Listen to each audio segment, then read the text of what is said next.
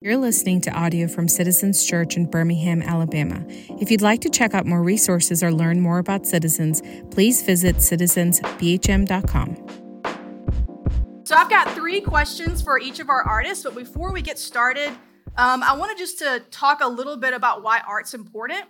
And I just know some of you in here know exactly why art's important and why it's important to incorporate to our worship. You're, you're an artist, you get it, you know. But for other people, you're like, art's fine. I mean, it's cool. Don't really get it, but it's fine to have. Um, and we're glad you're here too. Uh, but I wanted to share some scripture with you that will hopefully kind of unpack why art's important in your life, but why it's also important to incorporate into our worship. So in Psalm 16, uh, it says, The heavens proclaim the glory of God, the skies display his craftsmanship. Day after day, they continue to speak. Night after night, they make him known. They speak without a sound or word. Their voice is never heard, yet their message has gone throughout the earth, and their words, and their words to all the world.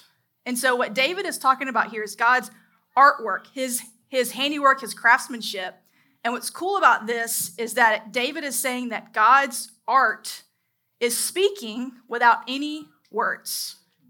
And I think that's a very clear sentence about what art is. Tells you something, it speaks something to you without any words being said. Um, and then in Exodus, um, we talk, we see that God is um, appointing people to build the tabernacle. So in Exodus 31, it says, And I have filled him with the Spirit of God, the ability and intelligence with knowledge and all craftsmanship to devise artistic designs, to work in gold, silver, and bronze, and cutting stones for setting, and in carving wood to work in every craft. And so, what's great about this is it's very clear that this is not for like structural integrity or the foundation. Like, this is clearly just for beauty. And so God honors that and loves that, and He's interested in the multifaceted beauty of the tabernacle. And so, because we are the image bearers of God, He's the ultimate original creator, we're His image bearers, we get to also create. Um, and so, I would just challenge you from now until Christmas, um, as you participate in the sermon and in worship and in communion, that as you go around to the side and you look at all of these pieces of art, and that it would challenge you to see God in a new and fresh way, and that it would stir your affections for Jesus every time you look at them from now till Christmas. So I'm going to introduce the artists, and then I'm going to tell you which piece they have so you can kind of connect a name with their artwork. So this is Frank Daly. Yeah. yeah. and Frank has the photographic art of Mary. This is Ben Bailey, and he has. Let's clap for all of them. Absolutely. Yeah, yeah, yeah. Ben Bailey has the um, the painting, and you have Hannah Sigler who has the yes, Woo! colorful graphic design piece. Talia Champion, who has the uh, leather artwork piece, and you have Catherine Lee who has the calligraphy artwork piece. so we're just gonna pass the mic along with the first question. So the first question is what's your medium of choice and how long have you been working with that medium? Frank? Hey guys, great to see everyone today. Um, my medium of choice is photography and I've been doing it for 11 years. Wow. Yeah. That's great. Uh, my medium of choice is, when possible, oil paint, um, and I've been doing that since 2010. Um, but it's not always the easiest because it's messy and there's a lot of fumes involved. And if you don't have a good space for it, it's not so practical. And we don't have a good space for it right now. So a lot of times I go back to watercolor. Then I do enjoy watercolor. Um, my medium of choice is Illustrator. Is what I is that a medium? Yeah, it is. Um, that is what I use to make mine, and I've been a designer for about ten years. Uh, my I'm so nervous. it never fails. Uh, my medium of choice is leather, specifically uh, scrap leather that is left over from my handbag business. Um, and I've been working with leather for 10 years, but um, been working with leather as an art form for 11 months. Yeah. I love it. Um, my art form is calligraphy slash Procreate, which is a drawing app. Um, and I have been teaching myself calligraphy since like 2015 um, and then have been learning how to draw and work with illustrator and procreate probably since 2017 If you want to keep it down there, and then we'll just come back. okay So the next question is, could you walk us through the name of your piece and the concept behind it? Okay, so the name of my piece is With One Accord. And if you want the real answer, I was looking at my verses and what phrase or combinations of words sounded the best. um, but to be completely honest, um, I just think that like through all of Mary's stages, because we were all given different stages of her life, um, no matter what, whether it was joyful or um, there was heartache, um, like we were with she was with Christ and Christ was with her. And so no matter yeah, no matter what whether it was um Jesus' birth or I don't know, you know, all the things. Um we were just with Christ and he was um with her and there was peace in that. Uh, the name of my piece is um, Mary's Hope is Mary's Hurt, I believe. Um, and the scripture I was given uh, was the one that Justin preached on today, where, um, you know, she takes him to the temple and Simeon tells her that her soul is going to be uh, pierced with a sword. And so um, just the thought of this new mother who like knows we all think our babies are going to be special. Um, she has like confirmation that hers is going to be special right? So she's like what's this going to look like? Um, maybe even excited about what that would mean. And then um, she, you know she's got a baby a few weeks old. She's in the throes of motherhood. She's doing um, you know, like dedicating her child to the Lord, basically, this very like happy motherly uh thing that's like her turn to do and is reminded of just how difficult um her child's life is going to be and what that's going to mean for her. Um, but also that like by this sacrifice of her child, whatever that looks like, she's not sure yet, um, she will be saved. And so just the many, many layers of spirals that uh, her mind probably went through in hearing that. Um, the name of mine is Time Didn't Stop. And as I was making mine, like earlier versions, I had like more of the scenes behind them, like shepherds and angels. Um, and I ended up cutting that just because I feel like it lost focus from Mary. Um, but I did keep like the town behind her. And when I was making my piece, um, which was focused on Christ's birth, like Mary at the birth, um, I was just thinking about what a significant moment it was that people were just continuing to live their lives in the town and like you know not everyone knew about what a significant moment this was in time and for themselves um, and yet time was just continuing to go for everyone um, and just thinking about that um, i just thought it was a cool thought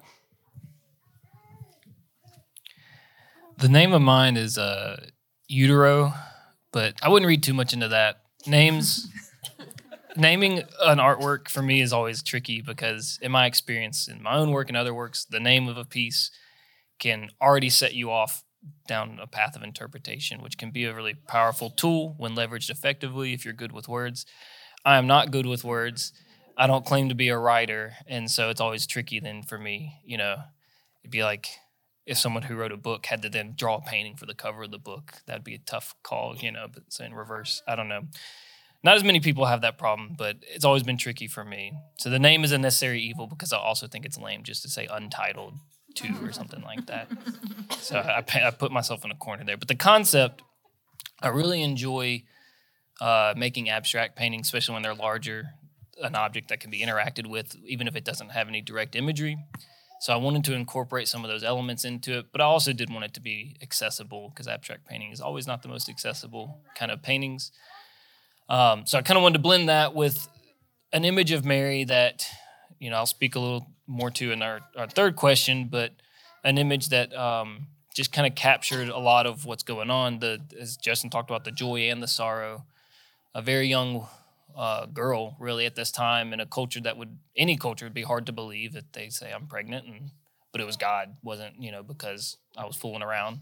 Is a tough message to sell, and so dealing with that, and then even just the path ahead of her. Um, you know, as, as, a relatively new parent myself, the idea of outliving a child is just uh, hits on a new level than, than it even did before. And just to know that that is her destiny. But then also the joy of she would see that child then raise again and what that means for all of us. And um, so the challenge of trying to capture a lot of that in simplicity um, and in just a, a, side profile of a face, whether effective or not, that was my, my goal um, in that piece.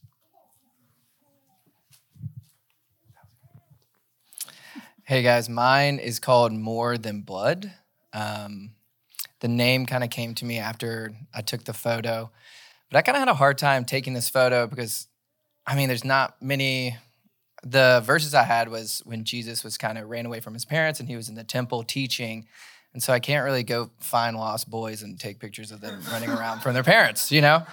And so I was just trying to figure out, like, what does this look like? What does this mean, you know? And I just thought of the idea of like peace and the duality of what Christ has lived in his life and the fact that like Mary is a mom and yet her son is dying for her sins as well. And the duality of what that is. And so a lot of the concept of my piece is like the profound life of Christ and how he is divinely significant in our lives and yet just completely human as well, which in turn emphasizes the idea that he is so connected to us through his humanity and yet still saves us. And I just love the idea of the concept of like what it would be like to I'm not a parent, but I imagine losing a child like maybe in Walmart or something would be pretty chaotic. And it's just the piece of running and like seeing that this is the savior of the world and yet his mother still kisses him on the forehead saying I found you. Mm. Thank you. You know. That's good. Um, the last question is, what did you learn about Jesus through the Jesus through the eyes of Mary during this process? Um, I would say I learned that the age that Jesus was in my photo is 12 years old, and 12 year old boys are pretty chaotic. Um, they run away. I mean, it's just funny. Jesus probably at this age, probably hitting puberty, I'm assuming. And so just like a lot of feelings and within Jews, but he's the savior of the world. Um, and yet the idea that like he still submitted to the authority of his mother and just what that looks like that like we have a God that sent his son to be shepherded by Mary and humans in that community. And he trusted us with that job. And like seeing the fact that he trusted Mary to be the mother of his son is amazing. It's incredible. And I think it really shows me through this piece of art that Jesus trusted Mary. Like, I think God has a heart for mothers. And I am just so blown away that the Lord looks at us and just says, I love you and I'm here for you and I want you. And the fact that he would just send his son to be mothered by Mary amidst this community is just mind blowing, and I love it. What did I learn? Um, I appreciated what this uh, commission did as it just forced me to reflect more than I typically, admittedly, am able to do in a, in a life that uh, is full of things that are busy, whether necessary or unnecessary. So a, I really did appreciate the the prompting to reflect in this way.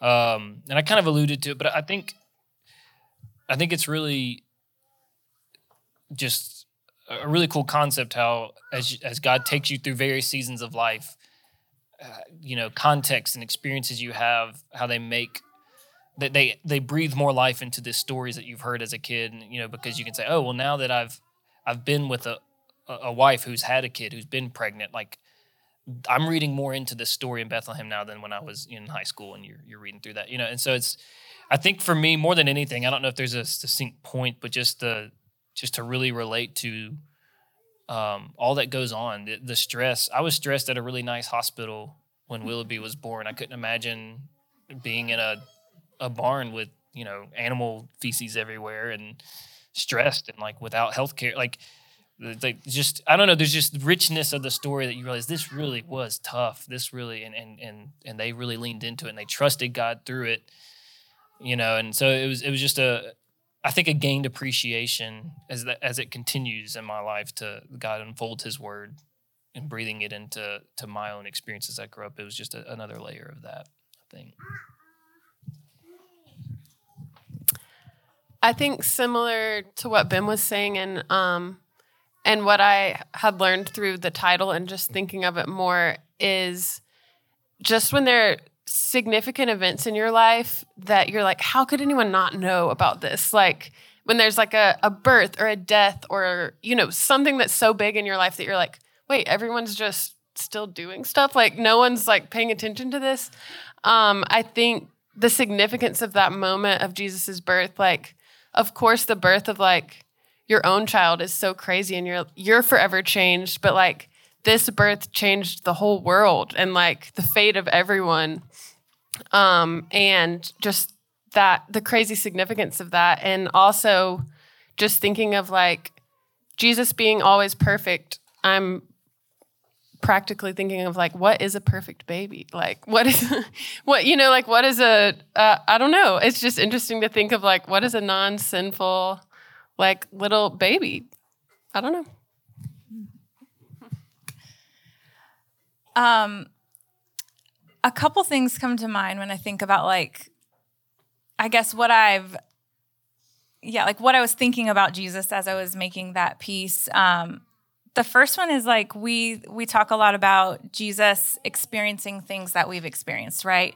He was tempted and he suffered and things, but also like looking at him there uh like his face content in his mother's arms, like he also got to experience maybe the best feeling that one of the best feelings that we can have here on earth, which is like being a newborn baby cradled in your mother's arms, like, and the contentment of that. And that, um, I guess I never really thought through um, him having that feeling, and that just makes me happy for baby Jesus.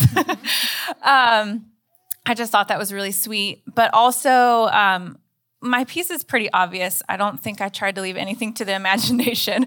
Um, but Jesus, like in his heart, there's a cross on his heart because um, we're all born like DNA pre-programmed to certain things. One of the things that Jesus like innately always knew throughout his life was that he was born to die, to be sacrificed.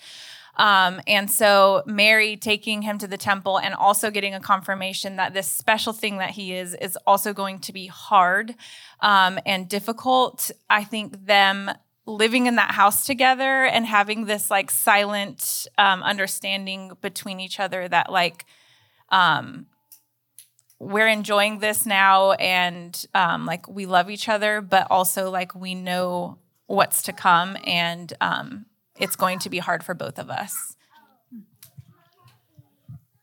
Um, this was really challenging for me because I've never done something so big, and I've also um, people will ask me to do something for them, and they'll give me um, a framework or guidelines, and I really was just a lost puppy on this one. And so it was really good for me, but it was also I it was also hard to not be like task oriented like I was just checking it off the list. Um but one thing that one on on my piece it says and all his disciples believed in him and I think that um I learned a lot or I have been learning a lot about like coming as you are and um that we we don't we don't have to come all like tied up with a bow and good because that's never going to happen and that's really hard for my type a personality um and so just the fact that like one thing I've learned this I learned this like 10 years ago was the concept of the simple gospel that we don't have to overcomplicate things and I like to overcomplicate things because I want to try to understand the impossible and I'll just fight against it till I understand it and then I'll never understand it. So, um just really um, stepping into the simple gospel and um, yeah so we just i mean i just have we have mary in front of her cross and i think that's very simple and i think that's very telling at the same time um, that we are all in this together and we are all just trying to come as we are but first we have to really see ourselves um, and see ourselves the way that the lord sees us in order to come fully even though he knows all of us um, we have to accept and love and see and know ourselves to the fullest extent. And we can come to God in the process of that. It's not like we have to wait, um, but it's significant and important at the same time. All right, let's give it up for these artists, y'all.